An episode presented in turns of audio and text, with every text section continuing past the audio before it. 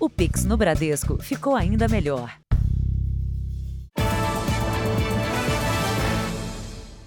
Boa noite. Daqui a nove dias, os eleitores de todo o país vão às urnas escolher quem governará a nação pelos próximos quatro anos.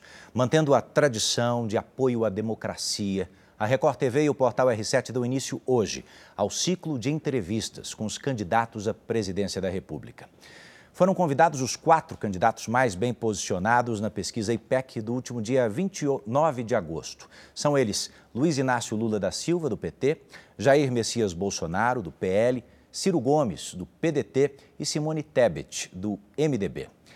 Três candidatos aceitaram de pronto o convite e estarão aqui, trocando ideias, respondendo a perguntas elaboradas pelo jornalismo da Record TV para explicar aos eleitores propostas e objetivos para o nosso país. Mas um candidato optou por ausentar-se dessa troca de ideias. Luiz Inácio Lula da Silva, que seria o nosso entrevistado hoje, recusou o convite alegando ter compromissos de campanha e também não concordar com a ordem estipulada para as entrevistas. Os advogados de Lula, inclusive, entraram com uma ação no Tribunal Superior Eleitoral questionando o critério utilizado pela Record TV, que foi amplamente aceito por todas as outras campanhas. O resultado disso? A relatora do caso no Tribunal Superior Eleitoral, ministra Maria Cláudia Buchianeri, classificou o critério dessas entrevistas como justo, imparcial e dentro da lei. Decisão que foi mais tarde confirmada pelo plenário do TSE e pela Procuradoria-Geral Eleitoral. A Record TV e o portal R7 lamentam a postura do candidato, justamente num momento tão importante para o futuro do Brasil. Assim, a gente reafirma aqui o compromisso com a democracia, com a liberdade de opinião e com o mais completo acesso às informações. A gente acredita que é enfrentando as principais questões e não fugindo delas que se resolvem os problemas reais do nosso país. Bom, então a gente tem um encontro marcado, segunda-feira, quando Jair Bolsonaro será o entrevistado. Na terça é a vez de Ciro Gomes e na quarta, Simone Tebet também estará conosco, sempre às 20 para as 8 da noite. Agora você fica com a edição de hoje do Jornal da Record. Nos vemos segunda, hein? Até lá. Veja agora os destaques do dia. Mafioso italiano tinha vida de luxo no litoral brasileiro. Operação coordenada pelo Ministério da Justiça resgata quase 200 idosos vítimas de crimes em setembro. Criminosos invadem vagão de trem para roubar soja no litoral de São Paulo. Regiões da Ucrânia iniciam referendo que pode terminar em anexação pela Rússia e o dia dos candidatos à presidência da República a nove dias das eleições.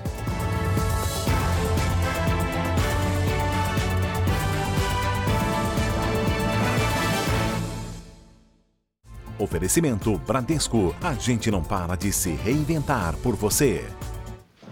Boa noite. Boa noite. O Jornal da Record mostra com exclusividade os bens luxuosos de um dos maiores traficantes de drogas do mundo. Depois da prisão do italiano no Brasil, a polícia começou a investigar as conexões da máfia com uma facção criminosa paulista. O apartamento espaçoso e bem mobiliado na Baixada Santista foi, de acordo com as investigações, alugado pela máfia italiana no Brasil era onde viviam três albaneses que estão foragidos. Segundo a polícia, eles foram recrutados para trabalhar na distribuição de entorpecentes no Brasil. Nem toda a droga era enviada para a Europa. Parte da cocaína era usada como moeda de troca em negócios fechados com uma facção criminosa paulista há uma espécie de pedágio que deve sempre ser pago por organizações criminosas estrangeiras que utilizam o território de São Paulo para fazer o transporte dessa droga. Um dos endereços do mafioso italiano Rocco Morabito ficava dentro deste condomínio de alto padrão em Guarujá, no litoral paulista. Aqui, há mansões que chegam a custar 20 milhões de reais. De acordo com as investigações, o imóvel foi comprado em 2004 e, durante um bom tempo, foi a casa de veraneio do criminoso conhecido como Rei da Cocaína de Milão e que já fez parte da lista dos 10 homens mais procurados do mundo. O imóvel já esteve em nome de empresas abertas em paraísos fiscais, países que não taxam as fortunas. Uma delas também tem escritório no Uruguai, onde o mafioso foi preso em 2017. Dois anos depois, ele escapou da prisão. Foi descoberto no ano passado pela Polícia Federal num flat em João Pessoa, na Paraíba. Há dois meses, Rocco Morábito foi extraditado para a Itália, onde havia sido condenado a 103 anos de prisão. A ligação da máfia italiana Drangheta com a facção criminosa paulista é investigada pelo Departamento de Narcóticos, que há poucos dias apreendeu carros de luxo e duas lanchas avaliadas em mais de um milhão de reais. Policiais reuniram evidências de que o mafioso morou num apartamento na zona sul da capital paulista. Lá foi flagrado na companhia de outros investigados. Tinham hábitos discretos, até mesmo porque é, o intuito deles era se, era se passarem por pessoas comuns do povo. Além de São Paulo e da Paraíba, os investigadores encontraram indícios de que Rocco Morábito também atuava nos estados de Santa Catarina e do Rio de Janeiro. A defesa de Rocco Morábito rebate as acusações de envolvimento do italiano com traficantes brasileiros. O gerente de uma loja no Rio de Janeiro conseguiu evitar que um golpe se repetisse. Por causa de um par de tênis, ele reconheceu o criminoso que tentava levar produtos usando falsos comprovantes de transferências via Pix. Esta parecia ser uma boa venda na loja de doces. E por pouco não virou um golpe. Lennon Dutra Argatti foi preso ao tentar usar um aplicativo que simulava o pagamento da compra via Pix. A farsa só não deu certo porque o gerente reconheceu o suspeito.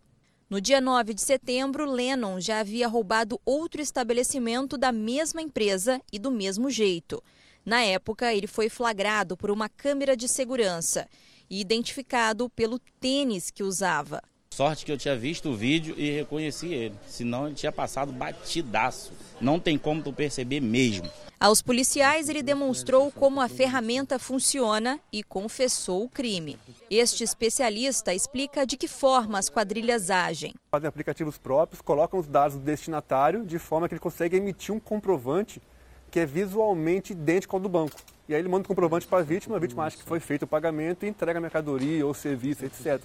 Na delegacia, o preso contou que comprou em São Paulo o aplicativo usado no crime. Ele foi autuado e vai responder por estelionato.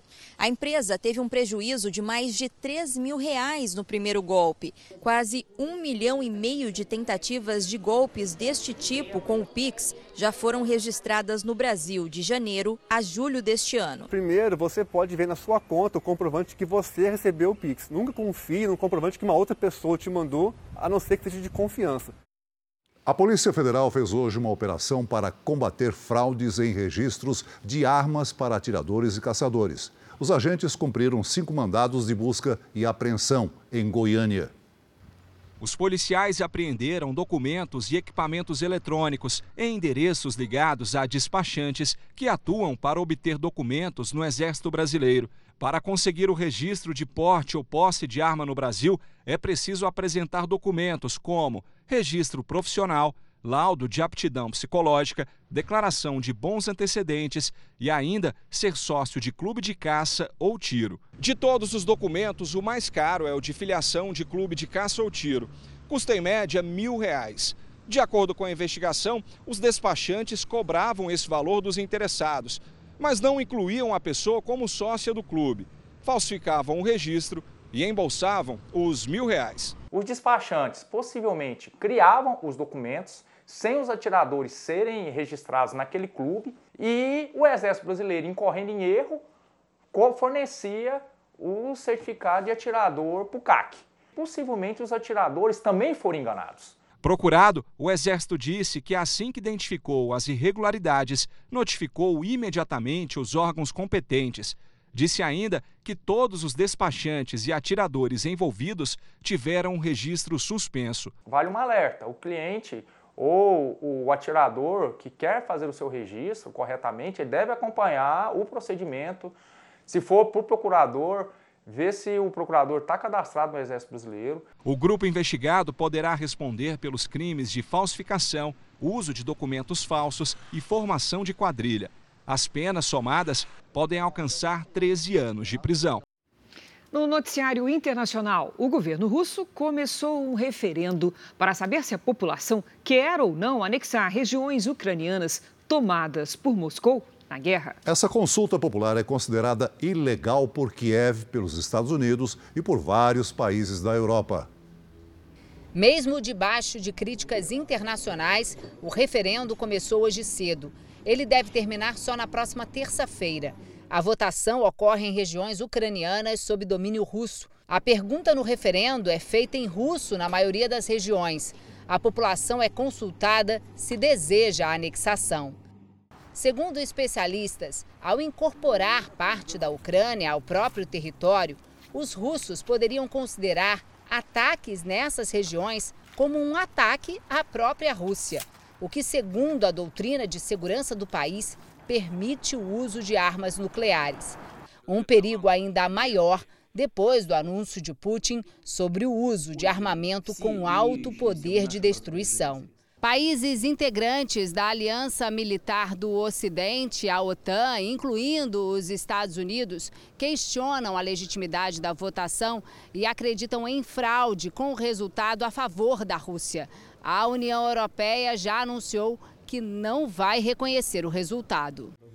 A convocação de reservistas continua a fazer milhares de russos abandonarem o país às pressas. Só ontem, mais de 6 mil pessoas tentaram atravessar a fronteira terrestre para entrar na Finlândia. O governo finlandês planeja melhorar as condições de entrada para os russos portadores de visto.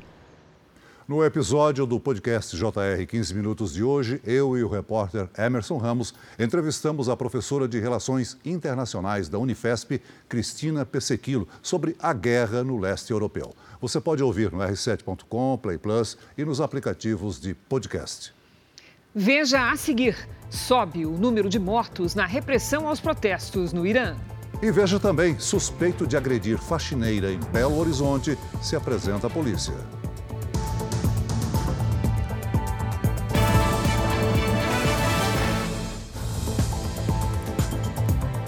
A Polícia Civil de Minas Gerais prendeu um homem suspeito de ter matado o próprio tio.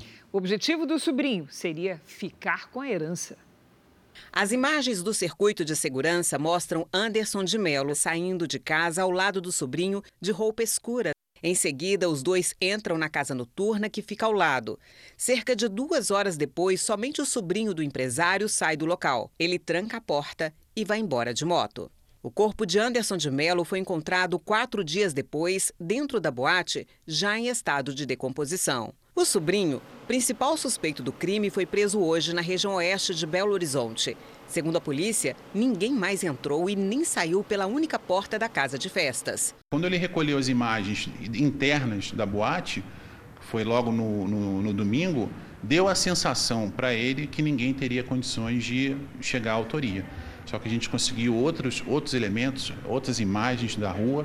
Para a polícia, o sobrinho matou o tio para ficar com a herança. Além da boate, Anderson Melo tinha cinco imóveis. Ele não era casado e nem tinha filhos. O crime foi em dezembro do ano passado. Os parentes viram Anderson pela última vez em um churrasco. Agora, o sobrinho será indiciado por homicídio qualificado e ocultação de cadáver. Em Belo Horizonte, o homem suspeito de agredir a faxineira que lavava a calçada se apresentou hoje à polícia. Rafael Birro, de 35 anos, ficou em silêncio durante o depoimento, mas assinou um termo em que se compromete a comparecer em audiência judicial. Uma operação da Polícia Civil da Bahia prendeu hoje três pessoas suspeitas de participação em sequestros de comerciantes da região metropolitana de Salvador. De acordo com as investigações, que duraram sete meses, os sequestradores torturavam e extorquiam dinheiro das vítimas. Um peão de 18 anos morreu hoje de madrugada depois de participar de um rodeio em Luiz Antônio, perto de Ribeirão Preto, no interior paulista. Essas imagens mostram quando Tiago Castilho é atingido pelo chifre do touro. Ele chegou a ser internado, mas não resistiu.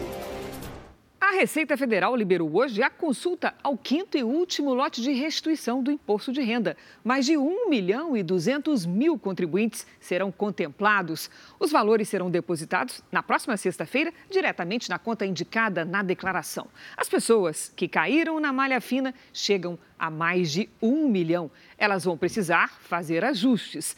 Para consultar se você está neste último lote, acesse www.gov.br barra Receita Federal. No Irã, subiu para 50 o número de mortos na repressão aos protestos contra a morte de uma jovem. Os números não confirmados pelas autoridades de Teherã são de uma organização não governamental que monitora o país. Manifestantes em diversas partes do país tiram os hijabs, aqueles lenços que cobrem a cabeça das mulheres muçulmanas, e deixam apenas a face à mostra. Outras vão além e queimam a peça. É uma clara demonstração de protesto contra o governo iraniano que exige o uso da vestimenta. O regime ainda anunciou que vai responder aos atos com firmeza. A onda de protestos no Irã já dura uma semana e começou após a morte de uma jovem de 22 anos que havia sido presa pela chamada Polícia da Moralidade.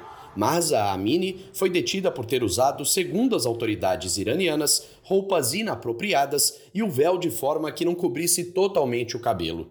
Ativistas dos direitos humanos alegam que ela foi agredida na cabeça enquanto estava sob custódia, entrou em coma e morreu três dias depois. A polícia nega, afirma que ela teve um ataque cardíaco e ainda divulgou um vídeo que mostra a jovem momentos antes de passar mal.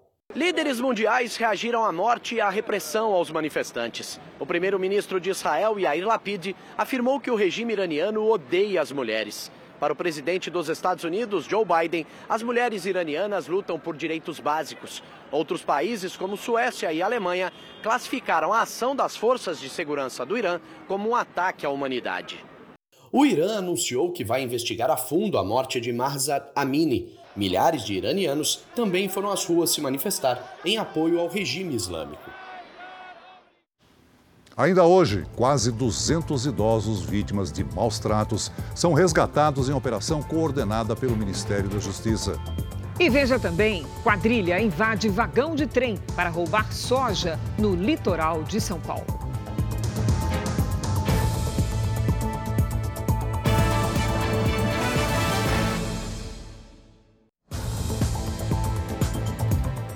Ao menos 77 pessoas morreram em um naufrágio na costa da Síria. O barco saiu do Líbano com imigrantes ilegais que tentavam chegar à Europa.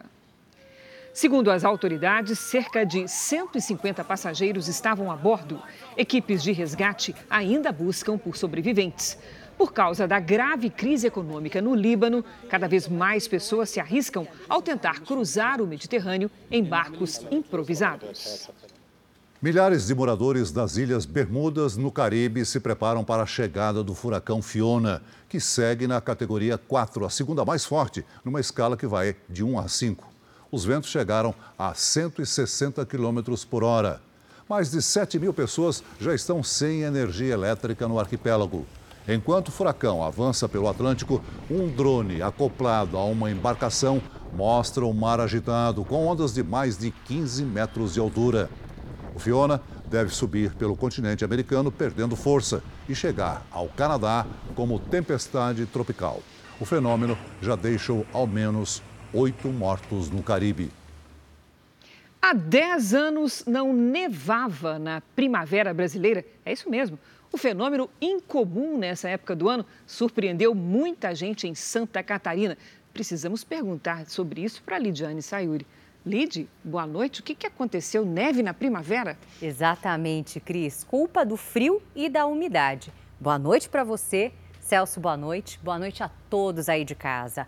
Os moradores e turistas de São Joaquim registraram neve nas primeiras horas da nova estação.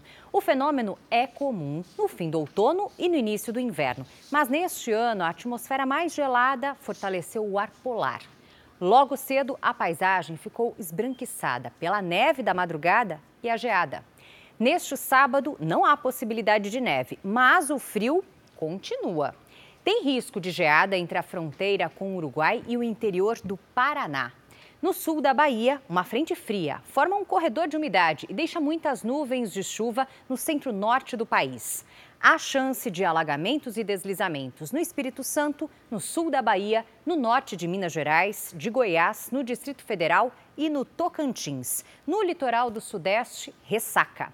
Nas áreas claras, o tempo fica firme. Em Porto Alegre, máxima de 17 graus. No Rio de Janeiro, faz 24. Em Goiânia, 34 e até 35 em Porto Velho. Em São Paulo, sábado de sol com mínima de 7 e máxima de 22. No domingo, chove e faz até 23. Chegamos ao tempo delivery para o Anderson, que é de Ituiutaba, Minas Gerais. Vamos lá. Oi, Anderson. Fim de semana de tempo firme, com máximas aí para você de 29 e de 32 graus. O Kelson é de Imperatriz, lá no Maranhão. Olha só o Kelson sorridente aqui na nossa tela. Kelson, fim de semana com sol, calor, chuva e raios. No sábado, 34 graus. No domingo, faz até 33. Peça seu tempo delivery também pelas redes sociais com a hashtag você no JR. Bom fim de semana, gente. Para você também, Lid. Obrigada. Ainda hoje, os compromissos dos candidatos à presidência da República a nove dias das eleições. E também, fabricante de macarrão que pode ter sido contaminado com substância tóxica diz que retirou o lote suspeito do mercado.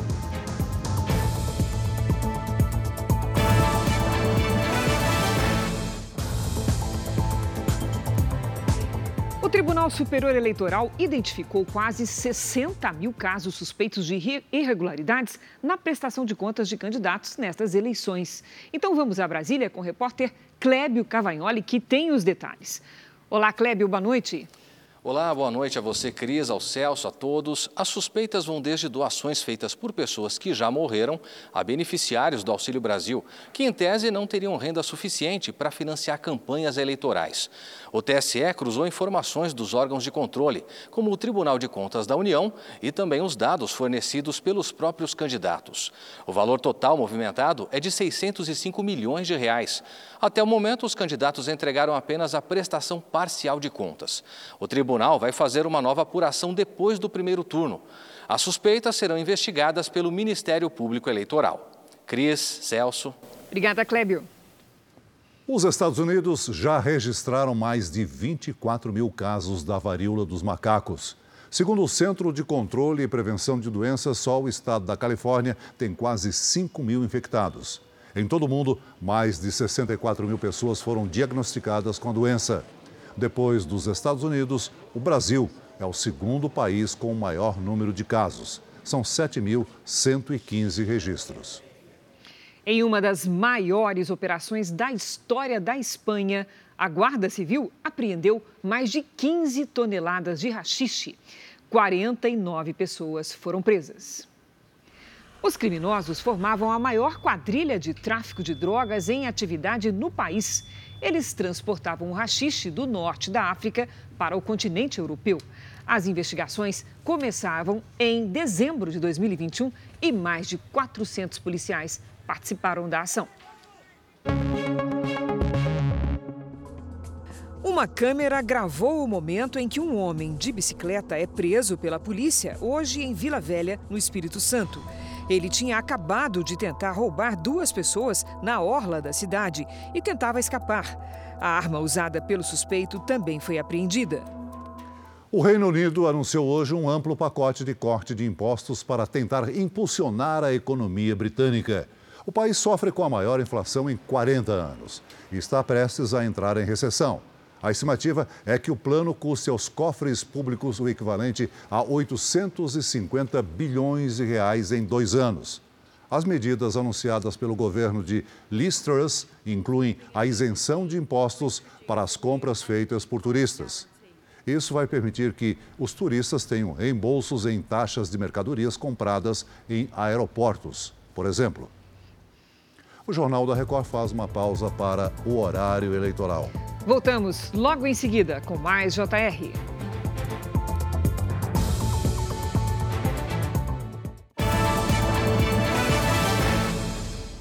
Estamos de volta. Exclusivo. O Jornal da Record teve acesso a imagens que mostram o roubo de grãos em trens perto do Porto de Santos. A soja está na mira das quadrilhas, que desviam a mercadoria e depois vendem no mercado clandestino. O flagrante das câmeras de segurança mostra a ação dos criminosos com os trens em movimento. O comboio segue em baixa velocidade e o grupo consegue retirar grãos. Parte do produto fica em sacos sobre os vagões.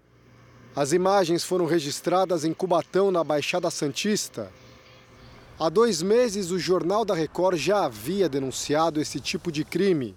Na época, os flagrantes mostravam a ação de saqueadores que derrubavam soja nos trilhos.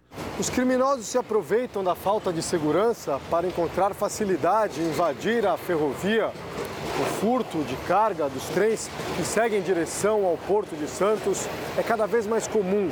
Faz parte de um esquema milionário e muito bem organizado. Soja, milho e outros produtos agrícolas são distribuídos e vendidos no mercado clandestino.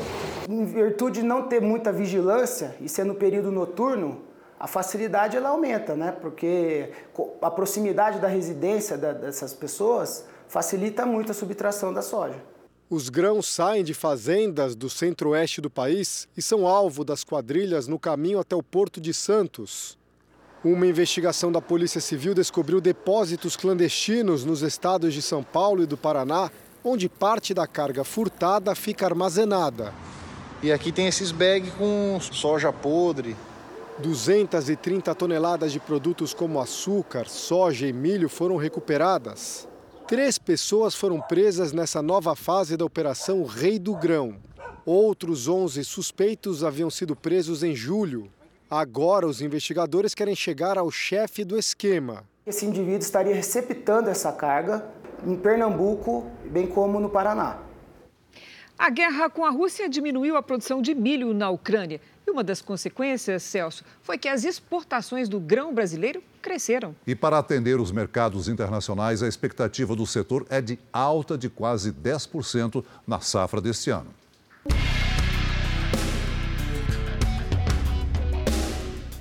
De grão em grão, os navios ficam cheios do milho brasileiro. Após dois anos de perdas, esse ano o clima colaborou.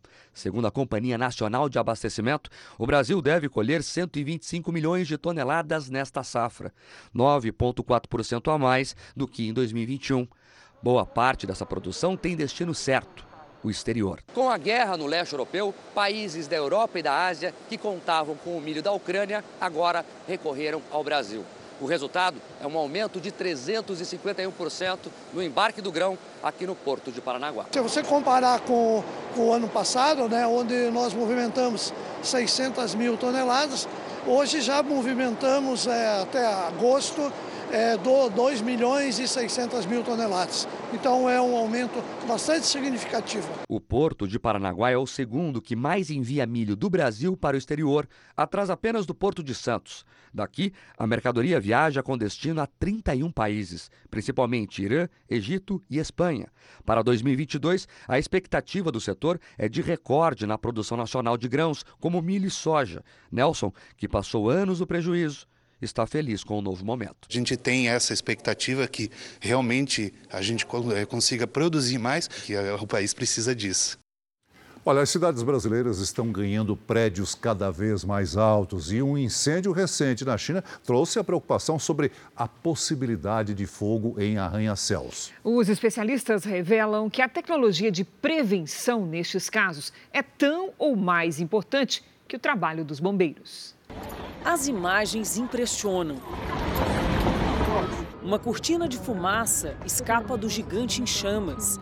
O prédio erguido em 2000 na China tem 218 metros de altura e 42 andares. E virou notícia há alguns dias por conta da proporção do incêndio e porque, apesar do susto, o fogo foi controlado em cerca de uma hora, sem deixar vítimas. Uma façanha.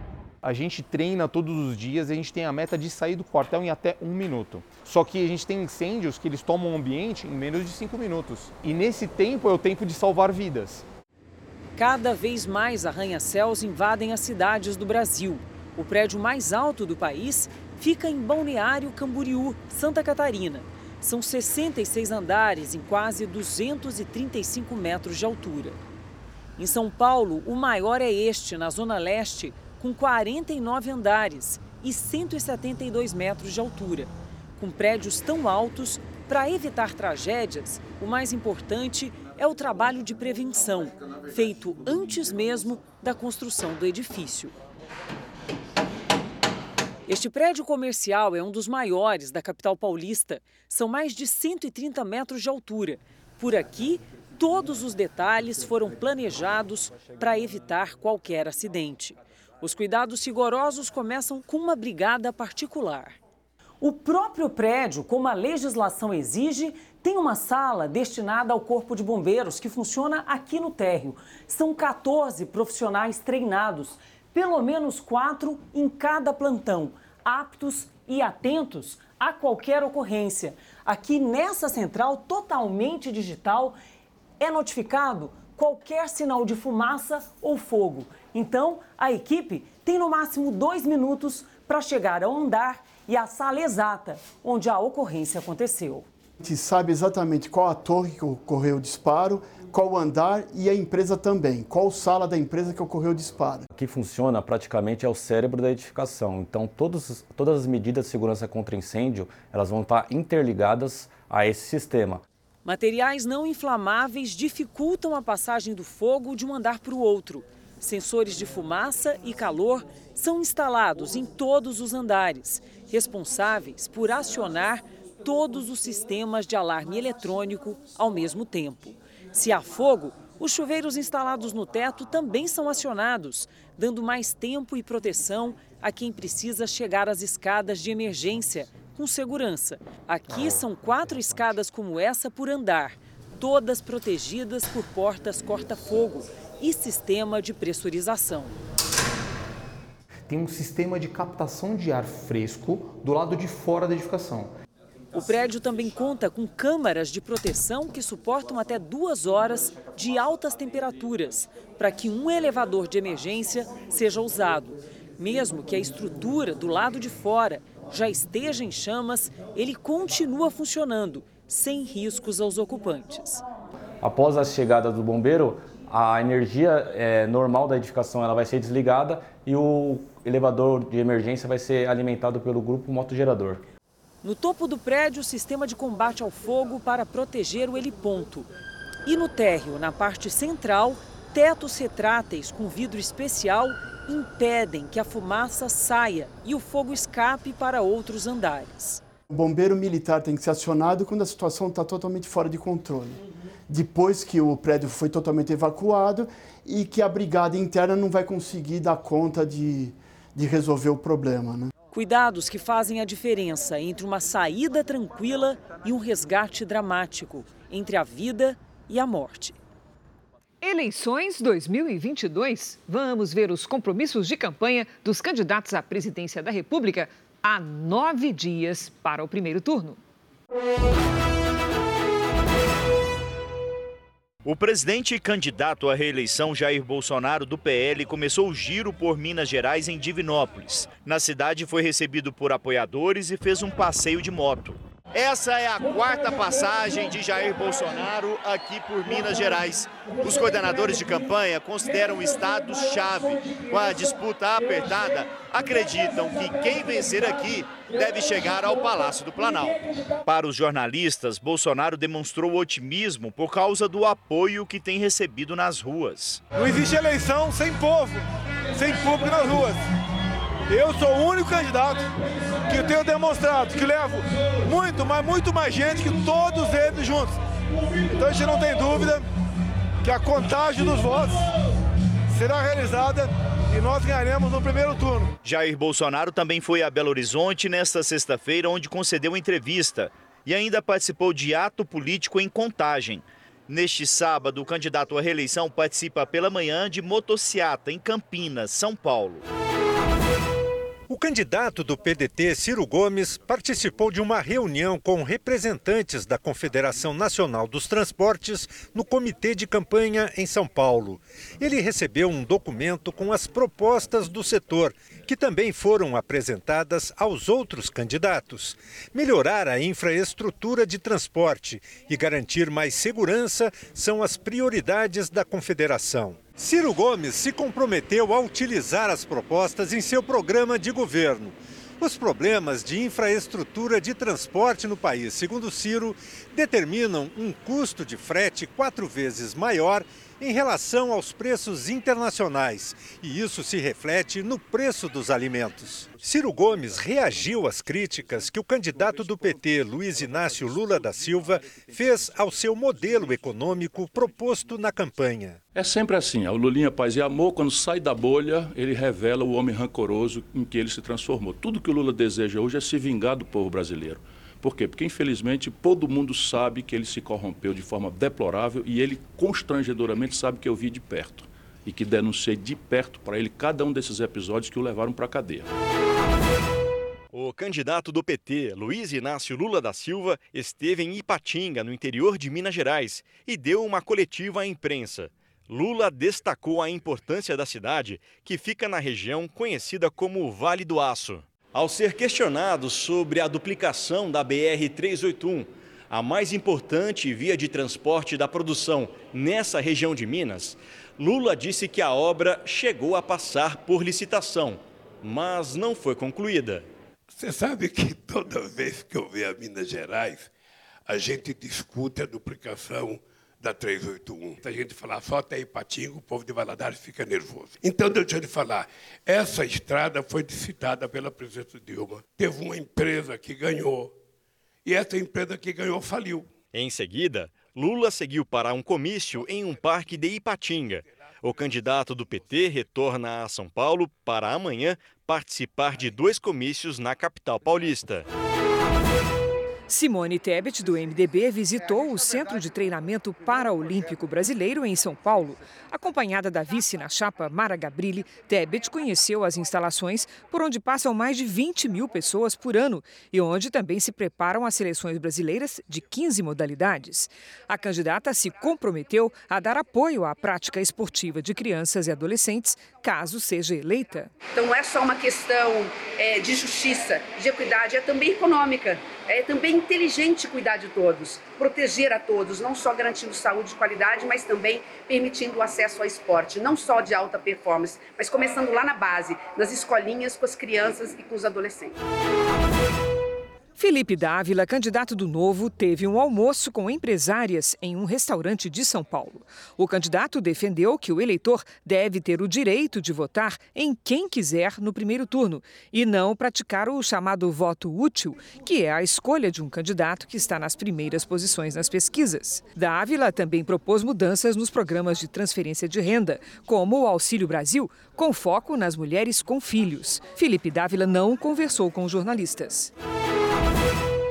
A candidata do União Brasil, Soraya Tronic, teve reuniões fechadas com a coordenação de campanha e ontem à noite fez um apelo durante uma entrevista para que os eleitores mantenham a tranquilidade nesta reta final para o primeiro turno. Não permita que te distraiam com briga e com confusão, tá?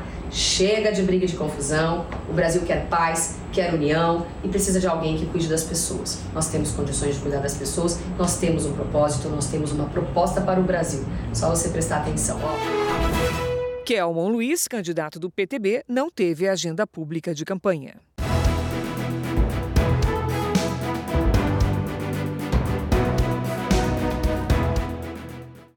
Uma operação coordenada pelo Ministério da Justiça resgatou neste mês quase 200 idosos vítimas de abandono, apropriação de bens e maus tratos. No Rio de Janeiro, a prefeitura fechou um asilo onde, na semana passada, dois moradores morreram. A casa de repouso abrigava 32 idosos, vítimas de maus tratos. A dona foi presa em flagrante. Três deles foram retirados em estado grave e levados para hospitais da região. Outros dois morreram na semana passada. De acordo com a polícia, idosos passavam fome no asilo não tinham tratamento adequado e não tomavam as medicações corretas. Hoje foi o dia D da Operação Vetos, focada em combater crimes contra idosos, que ocorreu durante um mês em todo o país. De forma integrada, quase 20 mil profissionais da segurança pública e forças policiais, sob o comando do Ministério da Justiça, cumpriram mandados de prisão e busca e apreensão. Nesse período, foram realizadas 536 prisões. Aproximadamente 13 mil idosos eram vítimas de crimes como abandono, apropriação de bens e maus tratos. 185 idosos foram resgatados. O levantamento do Ministério da Justiça mostrou que foram mais de 8.800 denúncias apuradas nos 26 estados e no Distrito Federal. A operação aconteceu em mais de 2.500 municípios brasileiros. Esse é o terceiro ano em que a operação acontece. Além da repressão aos crimes, o trabalho também é de conscientizar a população. Um dia todos nós vamos ser idosos também e que o respeito ao idoso é mais do que é, um direito, é uma obrigação de todos nós. Um policial militar e outros dois criminosos foram presos pelo sequestro de traficantes na cidade de Cabo Frio, na região dos Lagos, no Rio de Janeiro. O PM Bruno Paulo Pereira do Carmo é apontado como o líder do grupo. Ele foi preso em casa, na zona norte do Rio. Os outros dois envolvidos, Cristiano Ribeiro Xavier e o ex-paraquedista do Exército, Tiago Rezende Pimentel, também foram presos. Armas e munições foram apreendidas. Segundo o Ministério Público, são eles que aparecem nessas imagens feitas em outubro do ano passado. Os criminosos chegam armados e rendem os dois traficantes. Acredito que a primeira coisa que chamou a atenção primeiro foi a forma de, de atuação deles. É, os vídeos que constam, inclusive, na, na, denúncia deixam muito claro que foi uma atuação muito violenta e muito à, à luz do dia, é, na frente de moradores. Áudios mostram o desespero dos traficantes durante o sequestro. Os caras tá muito pesado, os caras tá de AK. Entendeu? Os caras tá com muita pistola. Só que, pô, tô vendo que nossa vida tá velando de nada pra você pra ir, mano. Que doideira é essa, mano? Aí nós vai morrer aqui. As investigações do Ministério Público mostraram que a quadrilha, liderada pelo policial militar, pediu 20 mil reais de resgate ao chefe do tráfico de drogas na região para libertar os dois criminosos que eram mantidos reféns. O valor não foi pago e eles foram soltos mesmo assim na beira de uma estrada. A denúncia aponta que o policial militar chegou a afirmar que iria sumir com as vítimas e dominar a região. Eles queriam basicamente expandir esse modelo de negócios através de cooperação com o tráfico local, uma espécie de sociedade entre o tráfico é, e esse grupo criminoso, né, um apoiando o outro. A fabricante do macarrão, que pode ter sido contaminado com uma substância tóxica, afirma que tirou do mercado o lote suspeito. A empresa comprou matéria-prima do mesmo fornecedor da empresa de petiscos para animais, que é alvo de investigação da Anvisa. Dezenas de cães morreram depois de consumir o alimento. Assim que souberam da decisão da Anvisa, os donos deste restaurante de comida japonesa, no tradicional bairro da Liberdade, em São Paulo, garantiram que pararam de usar a massa. Eles disseram que enquanto não substituírem o fornecedor, o típico prato gyoza está fora do cardápio. A fábrica de massas em São Paulo usou matéria-prima que pode estar contaminada com etileno glicol, substância tóxica e que pode levar à morte. O produto foi comprado do mesmo fornecedor de uma empresa de petiscos para cães, que teve lotes recolhidos pelo Ministério da Agricultura. Hoje à tarde, técnicos da Secretaria Municipal de Saúde estiveram na sede da fábrica de massas. Em nota, a queixa afirma que o propileno glicol foi comprado de um fornecedor com quem mantém relações comerciais há muito tempo e em nenhum momento desconfiou que a substância pudesse estar contaminada com o etileno glicol. Desde o início de setembro, mais de 40 animais de estimação morreram depois de consumir os petiscos de algumas marcas da empresa Bassar. A Anvisa passou a investigar a cadeia de produção dos biscoitos caninos e dos insumos usados na fabricação deles. A queixa afirma que já recolheu o lote, fabricado entre julho e agosto, como determinou a Anvisa. O etileno glicol não pode ser usado na fabricação de alimentos. A substância causa sérios problemas de saúde.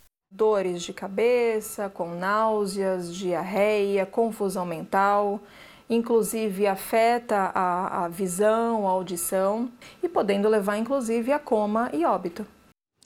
Essa edição termina aqui e à meia-noite e meia tem mais Jornal da Record. Fique agora com o terceiro episódio da nova temporada de Reis, A Escolha. E logo após Amor Sem Igual tem A Fazenda. Bom final de semana para você. Boa noite.